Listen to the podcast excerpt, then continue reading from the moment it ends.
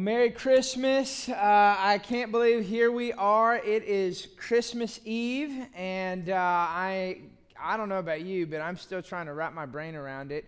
Maybe you are too. Uh, maybe you were even just like us, trying to wrap up the last minute things uh, just before service. I know that's what we were doing. We're just trying to run around and try and get things buttoned up, ready for tonight and tomorrow and all that kind of fun stuff. And so uh, we're so honored and grateful that you're here. Uh, as Katie said, we are one church, multiple locations. Uh, my wife, uh, Wendy, and I, my name is Chris. Uh, we're the campus pastors here at Milestone McKinney. Our main campus is in Keller, where our lead pastor, Pastor Jeff, is at. And then we have our Haslet campus, and uh, we're actually having services. Uh, we just had one at 3, we have this one at 5 right now going on in Keller, in Haslet, and right here in McKinney at the same time. And we are thrilled that you are here with us. Uh, today, what I want to do tonight, really this evening, as we, as we get ready for all that we're going to experience tonight, I want to talk about hope.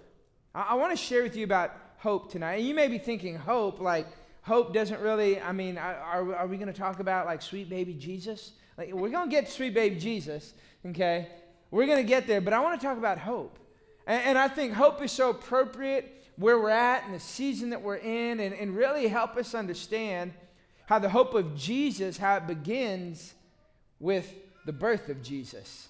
And so, as we talk about that today, as we share those things, I think about the need that we all have for hope. You think about the things that we experience. There's so much that you can experience in life that can make life at times feel as though there is no hope. Things and circumstances and situations, challenges and family, challenges with children, challenges with finances. Oh, and then by the way, in 2020, let's throw in a global pandemic. Let, let's shelter in place and quarantine and all of these things that are going on. That seems like a good idea. Why don't we do that as well? And, and the reality is that it, it isn't any particular thing that's going to happen that's going to bring a measure of feeling as though there is no hope. Sometimes just walking through life, it grates on you. And it can feel like, why is this happening? I didn't script it this way. I didn't ask for the, these type of things to happen. I wasn't looking for, for things to happen this way. What is going on? Why are things happening the way that they're happening? And, and I don't know about you, but sometimes when you get in that, that mode, when you get in that, that lane, when you get in that, that, that season or that moment in life, it just kind of, it can just kind of just as it weighs on you, you can kind of, even just thinking about the Christmas season, you kind of get a little bah humbug spirit on you. You know what I'm talking about?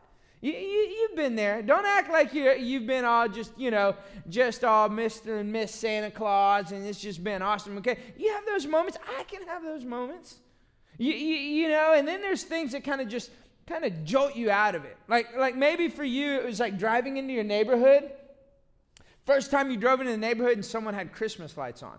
In my neighborhood, that was like October 31st. It was like people are like, bring it on. It's Christmas. I don't care. Let's go. You know, they're ready. They're want because why? Christmas is like the one time, it's the one holiday that you kind of feel.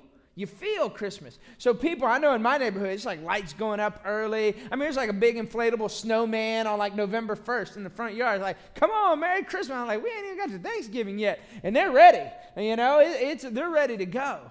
And I, I don't know about maybe maybe it's lights. For me, it's it's my kids. Love my kids. I got three little girls, 10, 8, and 6. Never a dull moment. I'm the oldest of three boys. So when I had a daughter, it was like culture shock. It was like, what is happening here? I had, there was no context. It didn't compute. I didn't know what was happening.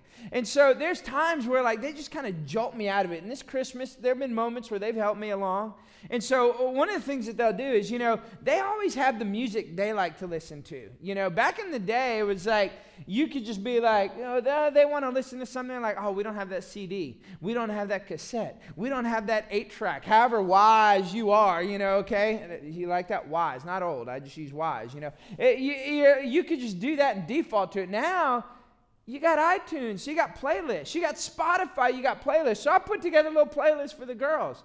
But they don't realize it's not, it's called a playlist. So we'll get in the car and they'll say, Dad, play our soundtrack. I was like, y'all are powerful. Y'all got a soundtrack. I didn't know y'all had a soundtrack. We just play a soundtrack. My kids have a soundtrack. So we'll play their little playlist. And, and see, The thing is, though, when it comes to their like Christmas playlist, I like the old school nostalgia, you know, just kind of Christmas, you know, the old school stuff. And someone told me earlier in the month, they're like, I don't really like Christmas music. You know, it sounds like elevator music. I was like, blasphemy, stop that. You know, it's like, I like that. I like that feel, right? My kids, though, unfortunately, they like Alvin and the Chipmunks Christmas. I'm like, if I hear Dave yell one more time in chipmunk voices singing a Christmas song, I may become Scrooge. I don't know what's going to happen. But they like listening to that music and it kind of gets me in the zone. And, and there have been little things along the way, whether it's Christmas music or I've shared with you how we've been doing Advent with our kids. And right next to our, our fireplace, we have this little box, and it's an, it's an Advent box, and you kind of open up each one. We have these cards. We're going through the scriptures, and they're learning about Advent. They're learning about Jesus. They're learning about Jesus coming and what that looks like. I mean, just going all the way through the Bible, and they're just learning along the way. And you have little gifts in here that you open up, and every one of us gets a different day. And, so these are just some of my Advent gifts that have been in my little box. And uh, I don't know if you can make this out or not. This is a uh, rainbow that's painted on a rock. Um, this is a rock that's in the shape of a heart glued to a note that says, You're the best. I like that one. So if you're picking up rocks, real big for Advent gifts in 2020, and just in case you're wondering. And then there is uh, there's this one on the very end. My daughter put in there free nail salon coupon. Okay, now she knows me well because she wrote at the bottom must use because she knows I'm to try and forget about it. But my girls, they want to paint my nails. I'm like, what's happening here? So just before Thanksgiving, I let them do it. I said, all right, y'all can paint my nails. Luckily, it was like cheap nail polish, it just kind of rubbed off, but not all of it had come off. So I show up at the gym Monday morning. And the guys asked me, Chris, there's something we need to talk about? And I was like, nah, it's just daddy, daddy daughter time. You know, I just got my nails painted, okay? And then, and then I have this little picture right here in the middle. We, we took that picture Christmas morning last year. And, and if you've been here over the last few weeks, you've heard me talk about some Christmas traditions that we have, uh, we've, we've just kind of uh, established through the years. Well, one of them is uh, going to IHOP. You can't tell what's in the back there, but that was Christmas morning. We're at IHOP. Now, again, no offense if you own an IHOP, work at IHOP, if you like IHOP, okay? I'm very grateful. Thank you for being open. But I'll be honest, there's, there's some better pancakes out there. I, I, I told my 10 year old heard this for the first time in the first service. I'm, I'm, i hope she didn't get mad at me. I did call Pancake House in Frisco to see if they're open on Christmas Day. They said no. I said, well, you'll know where to find me tomorrow morning. I'll be at my local IHOP at 380 right up here. You want to come join me? You can, all right? Because I'll be there tomorrow morning. And so you have these Advent gifts, and it just kind of it gets me in the mood, and it gets me feel all right. That kind of helps me get out of out of kind of that bah humbug Scrooge kind of kind of mentality and spirit. You see, it's hope that we're all looking for. What is it for you? You see, hope is something that we all need. Hope is something that we're all looking for because there's moments in life where we experience that it seems as though there is no hope. You know, I, I, love this time of year and I love being able to share with you, and I love the stories of hope, the stories of Christmas. And, and I think about a few of the individuals in our church family that have experienced what it, what it looks like to be in moments where it seems as though there is no hope. I, I'm reminded of a, a, woman in our church family, her name's Faith. Now, when Wendy and I met Faith, she was a, a, a single mom. And uh, there, there were all the challenges that come along with being a single mom. And some of you, you were at our women's event not uh, earlier this month. And at our women's event we always at joy we bless and honor our single moms. And we shower them with a gift. And we honor them. We pray over them. We want them to know we see them. We love them. We recognize them. I mean we get them all the stuff. We get them a little stuff for their kids in there but we get them a lot of stuff for themselves. Because when you're a single mom or you're a single parent you're going I don't got money to spend on all these other things. So, you know what? We as a church family, we want to go. We see you, we're going to spend it on those things. And we just love on them. During Christmas, we'll do adopt a family. And many of you, as a church family, even this year, you'll adopt families and you'll provide gifts for those families so that those families can have gifts for their family and for their children. Well, Faith had been a recipient of that for years. And there are times where she oftentimes was wondering, man, is it ever going to change? I never scripted it to be this way. It's just hard and it's challenging. You feel like there's no hope. I, I, think of a, a young lady, her name's Shelby. Shelby's a teenager, and like most teenagers, she's experienced moments where it feels like, man, this is the end of the world. What is happening? What is going on? Why are things so hard? Why are things so challenging? What is it? And there wasn't anything just significantly earth shattering or drastic. It wasn't as if her world was coming to an end, but she was in a season, and a moment of just going, I just, I need a little bit of hope in my life. And she had friends who loved her and, and were encouraging her and praying for her, but she was in a place where she just needed hope. I think of a woman named Angel, who actually is at our Keller campus. And Angel is a single mom. She has special needs children, and she had to quarantine for six weeks during the summer. Well, when she quarantined, she wasn't able to work. Well, that put a lot of financial strain on her, and and uh, there was a lot of debt that was mounting up, and there was a lot of uh, bills that weren't being paid. And then, as she got early into the early months of, of uh, the fall semester for school, her teacher, her daughter's teacher, had COVID 19, and so her daughter had to stay home. Well, when her daughter stayed home, she wasn't able to go to work, and now here she is again, not able to work.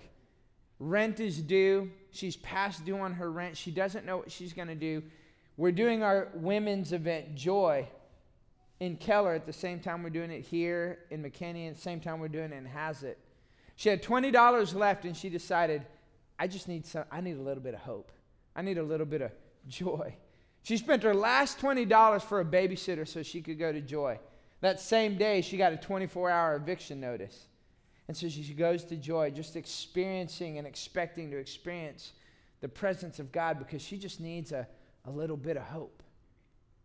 You know, you, you may relate to some of those stories, you may not relate, but maybe you're in here today, and as you walk through those doors, you're in a place where you're looking for hope. You're, thinking about how things have not transpired the way in which you wanted. You're thinking about how your marriage, your finances, your job, situations, and, and, and interactions with your children aren't going the way you thought they would, and you're looking for some hope. Well, I want you to open up your Bibles to Romans chapter 15. We're going to look at the Christmas story actually in the book of Romans. We're going to go to a video here in just a minute. Pastor Jeff is going to share the Christmas story with us by way of video. And he's going to talk a little bit about Romans 15. So we're going to watch this together. Then I'm going to come back up and we're going to unpack this together and see what God's speaking to us through Romans 15 and hope in the Christmas story. Let's watch this together.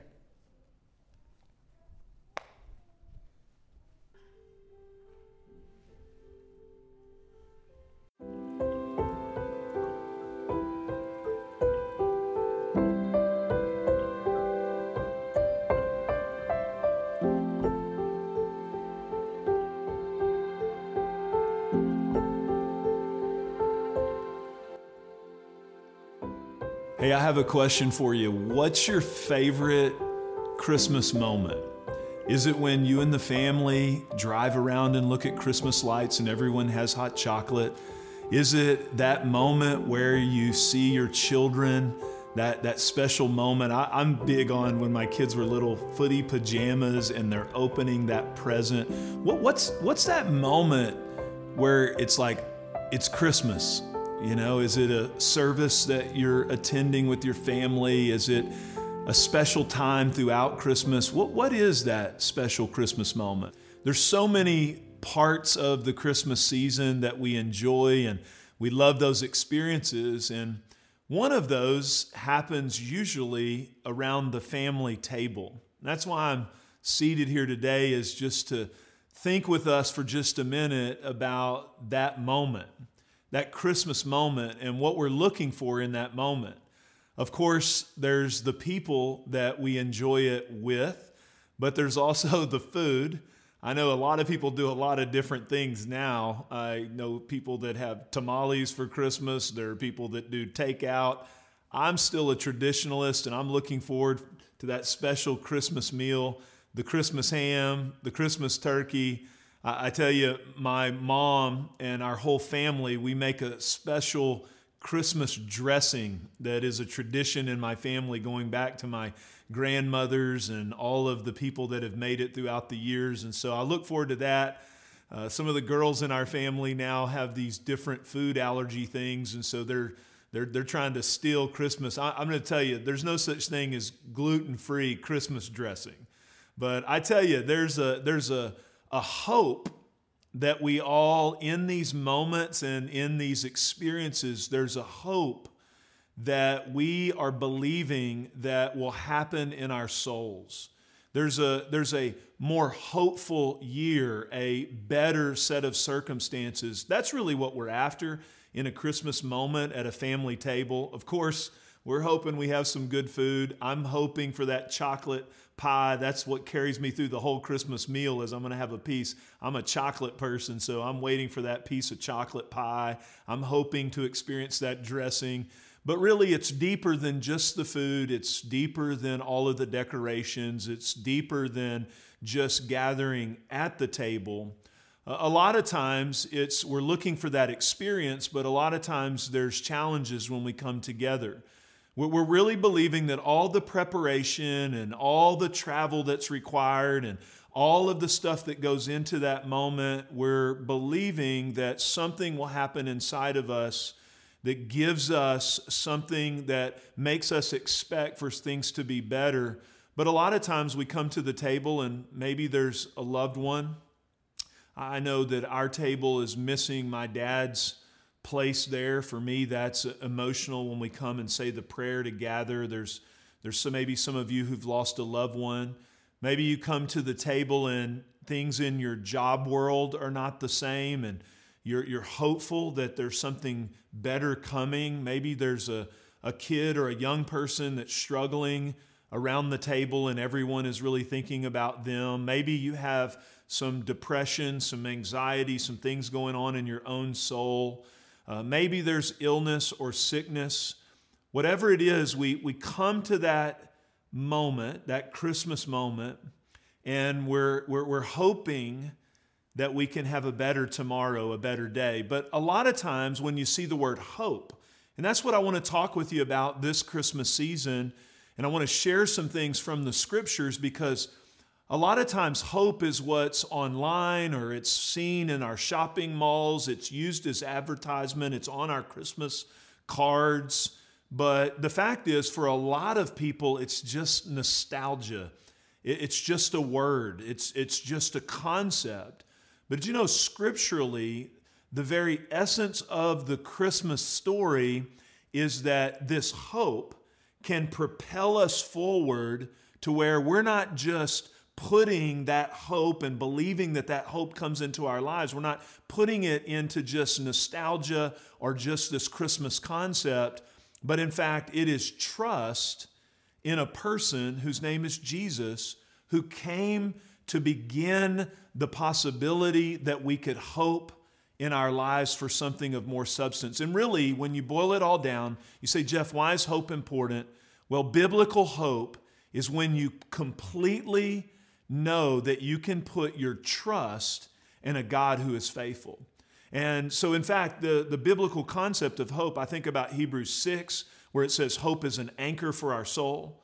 I, I think about our Christmas passage this year is going to be from the book of Romans. Romans chapter 15, it says this, and again, Isaiah says, and you may not know this about Jesus, but there are hundreds of prophecies years and years before Jesus came as a baby that prophesied that he would come. And, and Romans here in the New Testament is highlighting one of those prophecies from Isaiah. It says Isaiah says, "The root of Jesse will spring up."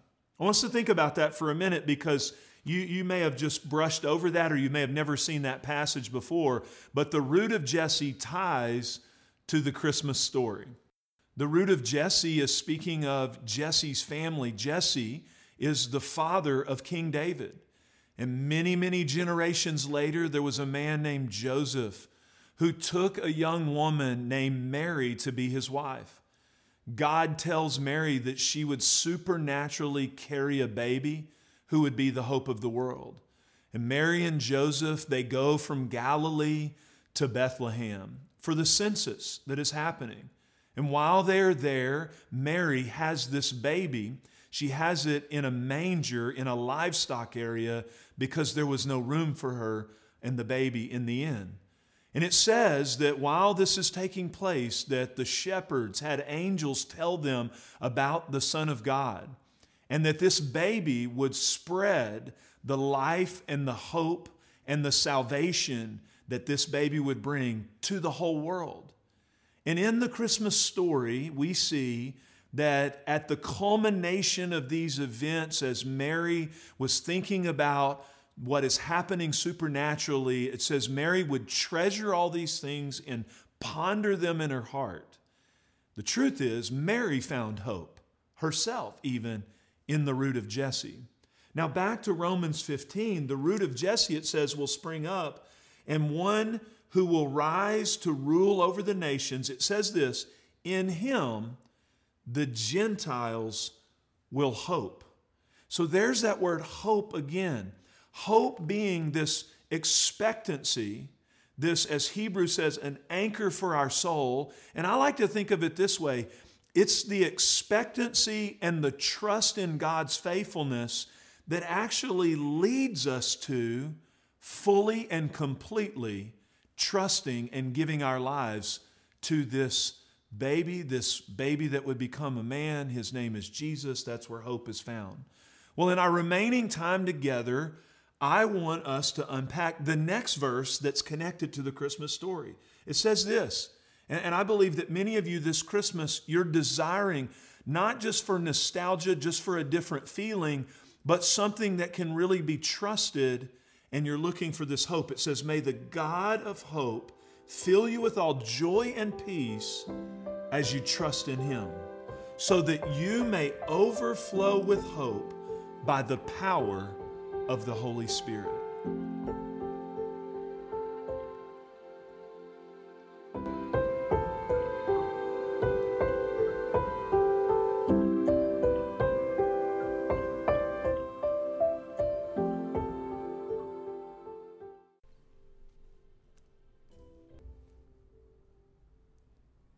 So let's look at Romans together.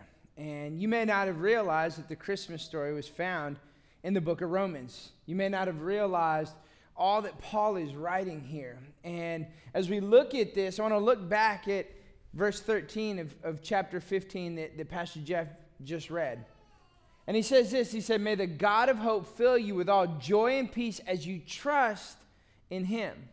You see, he is the God of hope. He wants to fill you with hope. And when you're filled with hope, as you trust in Him, something happens. There is joy and there is peace that you experience in your life. See, joy is not circumstantial. It's a, it's a perspective that you have, understanding that no matter what you walk through, you can have joy because your joy is found in Him. You trust in Him. And when you have that joy, what does it do? It brings a measure of peace. Peace isn't ease, peace isn't always clarity, Peace isn't the absence of conflict, peace is a presence, and that presence has a name. His name is Jesus. The root of Jesse, as he just wrote in verse 12. He goes on, he says, So why? Why do I want you to have this hope? So that you may overflow with hope by the power of the Holy Spirit. You see, there's this overflowing that comes out of you. Now, I have little kids. When things overflow in my house, that means things are getting spilled. When things get spilled, I get a little dialed up. I'm like, what happened? Who made a mess? What's going on? Clean that out. What are you doing? Okay, I mean, I'm sorry. It's just me. I'm human. I got to work on that. But Paul's not talking about who spilled the milk. He's saying the Holy Spirit's going to fill you up, and there's a hope that you find in Jesus, and He fills you up. What happens is it can actually overflow out of you. Wait, wait, Chris, you're telling me I can actually have hope that overflows? Yes. You mean in the middle of a, uh, of, of a challenging situation in my marriage? You mean in the fact uh, that, that I have this challenge with my children or in my finances or transition in work? You're telling me I can overflow with hope? Yes, because it's not found in your circumstance. It's a joy and a peace that's found in trusting in Him as you experience Jesus. You see, What's so powerful about this is this book of Romans was written by Paul. Paul was a man who was known as Saul before he gave his life to Jesus. That man was a man who persecuted and killed Christians. And when he wrote the book of Romans, there is so much foundational truth about our relationship with Jesus and how we come to know him. It's in Romans that Paul writes, For all have sinned and fall short of the glory of God. We all have sinned. We all fall short. There are things in our life that keep us and cause a division and separation between us and God. It's in Romans that we also find that we read the wages of sin is death, but there is a gift. That gift is eternal life in Jesus Christ. There's a gift that he has for us. He also writes, this same man writes and says, Now therefore there is no condemnation for those who are in Christ Jesus. So there's this aspect of what it looks like to have a relationship with Jesus. And what's interesting is, as he's writing this, this is actually the beginning of a prayer. Why is he praying? He's praying that you and I, that the people that he's writing to would experience such joy and peace and a trust who is God and, and trust in God that there is a hope that overflows out of them. Remember, as Pastor Jeff said, what is hope? Hope is this assurance, this confidence of trusting in a God who is always faithful. You see, the reason he's praying, why is he praying for hope? Why hope? Because hope is a starter. Hope is what gets the engine going, because what we all want is faith. Because it's by faith that we receive the gift that God has for us. But what gets us to faith? It's hope. It's hope. And, as I think about hope being a starter, that's what, what, what gets things going, as, that's what jumpstarts things. I, I, I thought about something I saw online a couple weeks back. I, saw it on social media. All these people were posting, and I don't. I mean, maybe I missed out on that. Maybe there was a whole day for this or something. I thought, you know, I, I was kind of in the know, but apparently I'm, I, I wasn't. But all these people I'm seeing, they're posting on social media. This is how it started. This is how it's going. You know, I was like, okay. And and in the season that we're in, it made me think of something that uh, I, I, really like. I, I'm not a big fan of how it starts, but I'm a real big fan of once it gets to where it's going. And, and let me show you. I'll, I'll, I'll, walk you through this. Uh, this is how it starts, okay? Bread. Now, some of you in here, you like bread. You, you big bread fans. You love bread. Give me all the bread. Give me all the carbs. I was talking to someone earlier. They're, they're talking about their Christmas meal, and they were going to make uh, like these hoagies or something they didn't get too sad. They said, We're going to have to suffer through those Hawaiian rolls, Pastor Chris. I said, That's some suffering now. I mean, those are good now. I got to touch on them. You ever had a Hawaiian roll? I'm not a big bread fan, but if you had a Hawaiian roll, that'll make you a bread fan, okay? And, and, and, bread, I mean, I'm not, I'm not a big bread fan. Take it or leave it. But, but I do like where it ends up about this time of year because Wendy does something real special with this bread. And this is how it starts but this is how it ends up going. Now, some of you, you know what that is. Some of you have no idea. But I'm going to bless your life right now. That's called bread pudding, okay? You're welcome. Boom, right there. And then all that up there, that's just basically melted sugar. That's all that is. And you just, you got pecans and pine, you just pour that all. I'm going to be real honest and transparent. I could probably eat that whole thing by myself. Okay? I got to exercise a whole lot of self control when it comes to bread pudding because that's how it starts but I really like how it ends up. You know, what's interesting about bread, Wendy, you know, there, there was a time where Wendy, when, when, we've moved, we have, I don't know about you, there, there, you know, I don't know, maybe you you bake and maybe you make bread, I don't know, you know, uh, all, the, all the time you had in quarantine. There's a lot of bread that was made during quarantine. I'll tell you where it wasn't made. It wasn't made at my house, although we have a bread maker.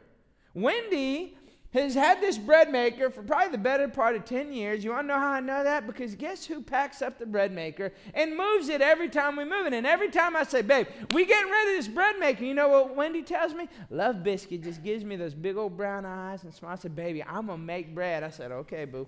And I just packed that bread maker up, and guess what? We move it. Can I, uh, let me let you know how much bread she's made. Zero. She ain't made much bread at all, okay? And I'm going, what are we doing? But there wasn't, to give her credit, there was this one time when we lived in Louisiana, she got a recipe from a friend called friendship bread. And this bread, when you make friendship bread, she shows up and she's like, I want to make friendship bread. She had this stuff called a starter. So when you're making friendship bread, you have to have a starter. And it takes like seven days, and you got to mix it, and you got to tend to it, and you got to all this style and all this stuff. But you have to have a starter to make friendship bread. And, and when you're making bread from scratch, there are many breads that you need a starter to use. In fact, I saw a story, it was actually from the Food Network. There is a sourdough bakery in San Francisco has been using the same bread starter for 171 years. They have an unbroken chain of this bread starter. They've been using it for 171 years. I mean, I, first time I read that, I was like, is it molded? Like, I don't know. I mean, I don't know enough about bread starters to know, but I mean, 171 years, that's a whole, that's a long time. But you go, well, what's the point, Pastor Chris? Why are we talking about bread and bread starters? Because here's what I want you to get. There's an unbroken starter that began more than 2,000 years ago. His name is Jesus, and he brought hope into the world when he came as a baby in a cradle on that dirt floor. And he came to bring hope, and he came to bring peace, and he came to bring healing when he came to this earth. That's why we celebrate Christmas. That's why. There is hope that we find in Jesus that is never broken. There, it is never, nothing will stand again, nothing will stop it. And so, as we look and we recognize and we see this hope that we have in Him, we have to begin to understand okay, so, so what does hope do? How does hope impact me this Christmas? How does it change me? What does it do for me? Because there's things that Christmas begin to reveal to us when it comes to hope. And the first is this that genuine hope is found in Jesus, period. A genuine hope, a, a genuine hope, it only comes from Him. Jesus, again, what is hope? It is trust in a God who is always, always faithful. Always faithful. And, and for years, I've used, uh, we have used at Milestone, but I've used for years this kind of illustration that I want to walk you through when it comes to hope, because I want to help you see that the hope that we have in Jesus, there's so much intentionality that happens around this time of year. And what I love about Christmas is Christmas is the culmination of this intentionality of Jesus making a way to come to us, God making a way to come to us. For years, man tried to find a way to get to God, and God said, You're not going to be able to do it. And so what did he do? He came with us. We just sang about it. God is with us, He came to us. You see, why, why is that so important? What is the premise and the importance of that? Why is that so key? Well, the first is this, is we have to recognize that we're all broken. I, I want to share with you this little illustration. I've used it for years and years and years. And it helps us use it, and Pastor Jeff has used it for years. We, as a church, we've used it to help kind of help us understand what does this mean? What does this look like? Well, first is this we're all broken. We're all broken. We're, broken. We, we have a bend towards these broken areas in our life. The Bible says that, again, what does it say? For all have sinned and fall short of the glory of God. You, you think about think about the people you spoke to over the last nine months, and you start hearing them talk about things that they've done or doing, and, and marriages all of a sudden ending in divorce, all these things. And people that look, COVID 19 didn't start that. That was already there. Just the pressure of all that COVID 19 brought, it just revealed what was already underneath the surface. There's pressure that comes because we're broken. We're all broken. But there's a perfect God that wants a relationship with us. He loves us. He has a plan and a purpose for us. But, but the challenge is this there's a gap between us and a perfect God. But God closed that gap when He sent His Son Jesus. He paid a price that we could not pay. He closed the gap that we could not close on our own. This separation, remember, there were 400 years of silence before Jesus came. 400 years. Talk about a gap. Talk about feeling distant. Talk about what happened. But Jesus came as a baby, grew to a man, died on a cross for our sins, for you and for me, rose again that we may have freedom and victory in him. He closed the gap.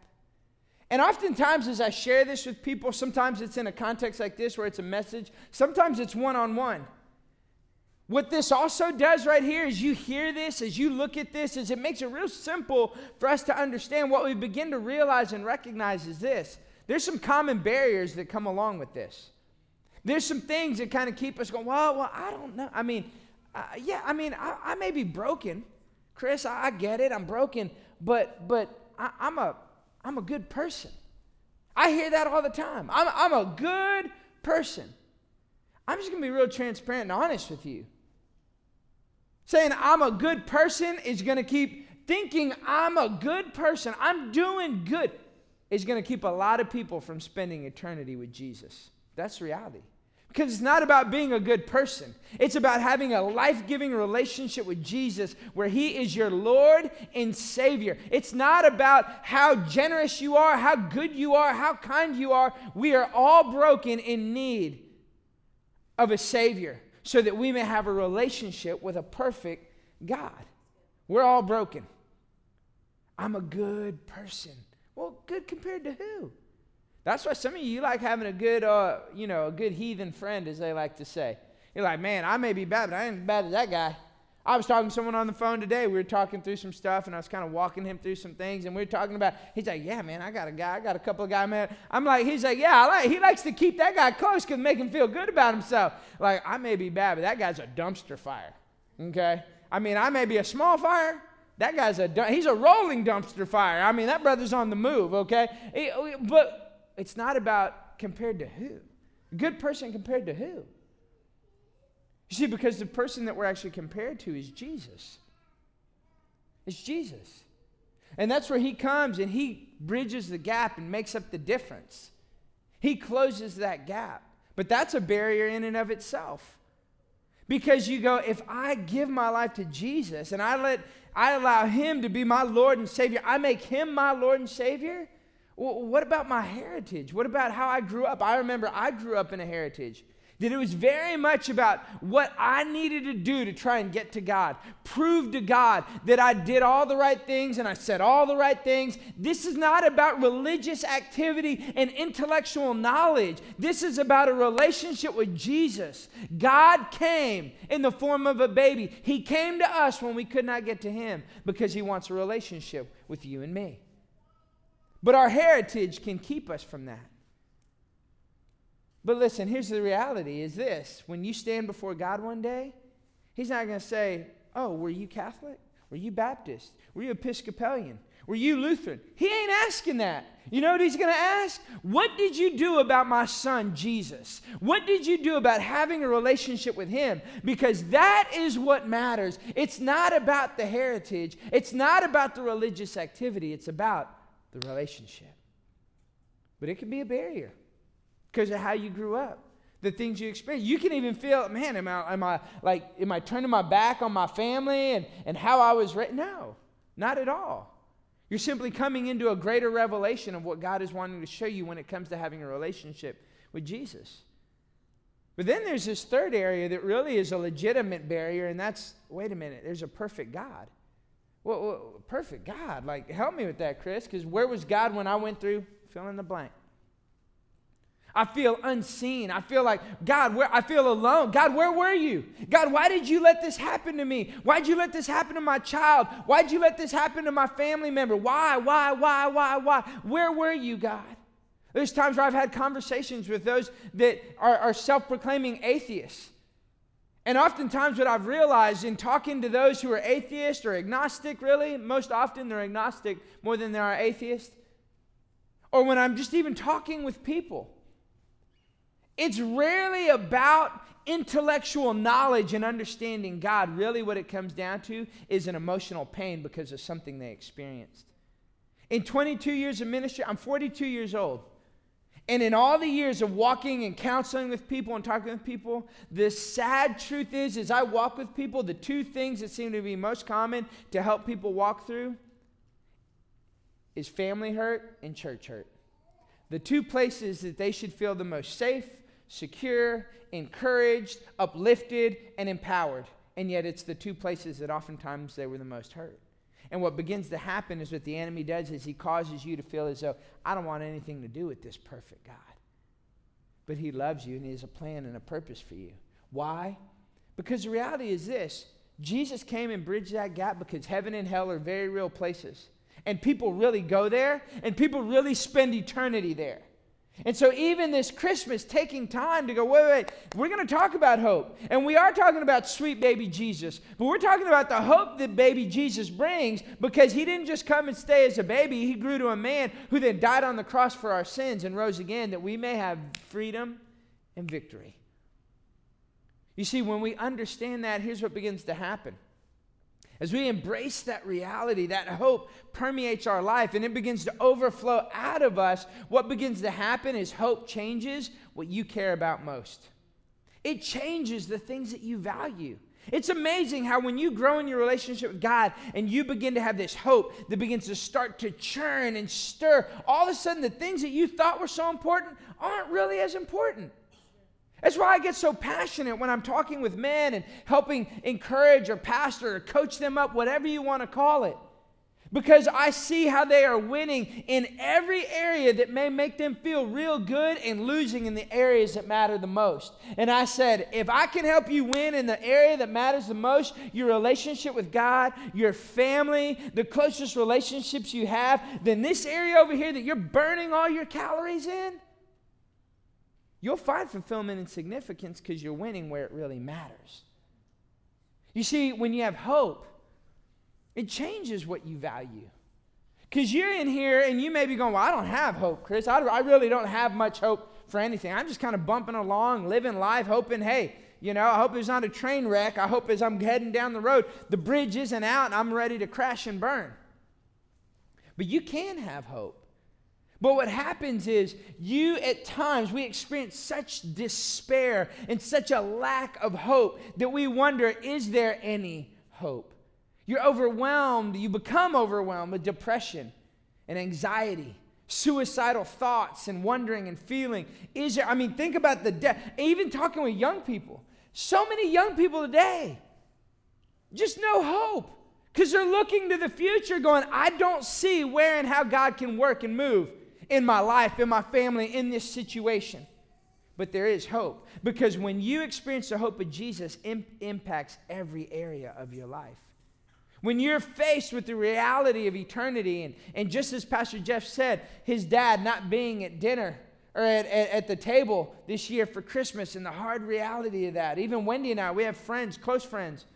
One, she lost her mom this past week. Another, having to travel to visit on New Year's Eve his father because they're trying to make decisions about what's going to happen with his health. Their parents aren't much older than mine, and I'm thinking, how are we going to navigate that? Wendy's best friend at home on hospice, basically they said, she's it. She has, she's, she's dying. And they don't know how many days or weeks she may have left. But the reality of that, but, but when you feel that and you're, experience, you're experiencing that, what happens in that moment? Either there's great despair and there's no hope, or you know who to hold on to, you know who to hang on to, and you know where to find your hope, and that hope is found in Jesus. You know, I think of those individuals that I shared a little bit of their story earlier. And you may be wondering, well, tell us more. I mean, you're just ending, you're talking about faith and, and Shelby and, and Angel. I mean, what, what happened? What transpired? You see, because here's the thing about hope. Remember, as Paul wrote, it's hope that what does it do? It overflows out of you. You see, I believe that God sent his son Jesus, and Jesus came to this earth, walked this earth, God incarnate, God and man. And he died on the cross for our sins that as hope begins to overflow out of us, we become distributors of hope. We become distributors of those around us. It spills out around those around you. You know them. You have family members. They need a little bit of hope, and that hope is found in Jesus. You may be sitting next to them tonight. They need a little bit of hope, and that hope is found in Jesus.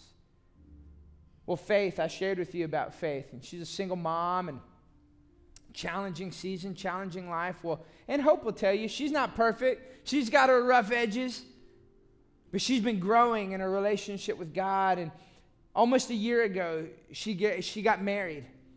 And uh, this is, I think, her first Christmas now being married. And, and as I shared with you, that season that many of you were a part of blessing and impacting Faith's life through the gift as a single mom at Joy or through adoptive family. As she came into this Christmas season, she sent me a text and a picture about a week ago. And this is, this is what I'm going to read to you what the text says because it's obviously too small for, for you to read. And this is what she says She says, The coolest thing has happened to me this week. I took a leap of faith this year and I didn't sign up for anything. Instead, we prayed and got the opportunity to adopt a family. Oh, what it has done to my heart. To pray over this single mom and her kids and pick gifts for them, it makes me cry. To see and feel the blessing of giving, knowing those things will be cherished and needed. It's the meaning, and I love this feeling. It makes me think of how much God wants to give us. This is our beginning. Stepping out of the boat was worth it, Pastor Chris. Thank you for pointing me to the Father and to faith. See, in a moment, she said, I've experienced when hope is overflowed out of others. Now I want hope to overflow out of me. I think of that young girl, Shelby. You see, Shelby, this is Shelby right here in this uh, veil sweatshirt. And her friends had been praying for Shelby to come to an event we do called Fall Retreat. They've been believing for Shelby to, to experience a relationship with Jesus like they had. They were praying for her to experience hope like they had. And it wasn't looking like things were going to line up. She wasn't going to be able to come. And I remember some of the youth team telling me that. I said, Look, you tell them to just keep praying and believing because watch what's going to happen. God's going to make a way and she's going to show up. And then God's going to do a work in her life. And those girls are going to be on cloud nine. It's going to be like, you can't stop them because why? Hope was the starter. And then all of a sudden, God works and He moves. And then faith trusting and knowing God can do anything. Because in that moment, what they were believing for for Shelby was the biggest thing in their world. Because the story and the power of this is not just what God did in Shelby's life, it's what He did in her friend's life. So they did just that. They prayed and they believed. And the day before fall retreat, she signed up and she came. And Friday night, she was here in this room, standing right up here worshiping. And that night, she gave her life to Jesus and her eternity was impacted and transformed. But it gets better. See, Shelby, when she gave her life to the Lord, she got a Bible and this book. And what was amazing is this that night, her and her friends went home, and her friends took out that Bible and they started helping her read that Bible. You want to know something? What were they doing? They were being a distributor of hope. They didn't need a theology degree. They didn't need to have read the Bible front to back. They didn't need to have all the answers to be a distributor of hope. They just simply said, Jesus, we've experienced this in our life, and we want Shelby to experience it. And they sat around together and they just taught her how to read her Bible. Hope overflowing. Then there's Angel, about to be evicted Literally, last $20, uses it on a babysitter so she can come to the women's event. Gets an eviction notice that day. And she shows up. She's in there just worshiping. And there was a lady named Jess who was there that night as well. And Jess tells the story that she was standing there and she felt like the Lord was telling her to pray for the lady in front of her. Talk to her. And Jess will tell you when she shared the story that she's like, that's not me. Like, I'm not that person. Like, I don't like, God told me to pray for you. Can I pray for you? You know, like this. She's like, that's not me. But she just couldn't shake it. She knew God was speaking to her, so she did. She went to the lady in front of her and she said, Can I pray for you? Get, guess who the lady in front of her was? It was Angel. And she asked Angel, Is there anything I can pray for you about? And Angel shared with her what she, she was going through. So they prayed for her. Well, then Angel got her small group together and told, I mean, uh, Jess got her small group together and told them about Angel and her situation. And in a matter of hours, they raised enough money to pay for her rent. And this is Jess with Angel as they met together at a restaurant and just shared hope. Why? Because it was overflowing out of her.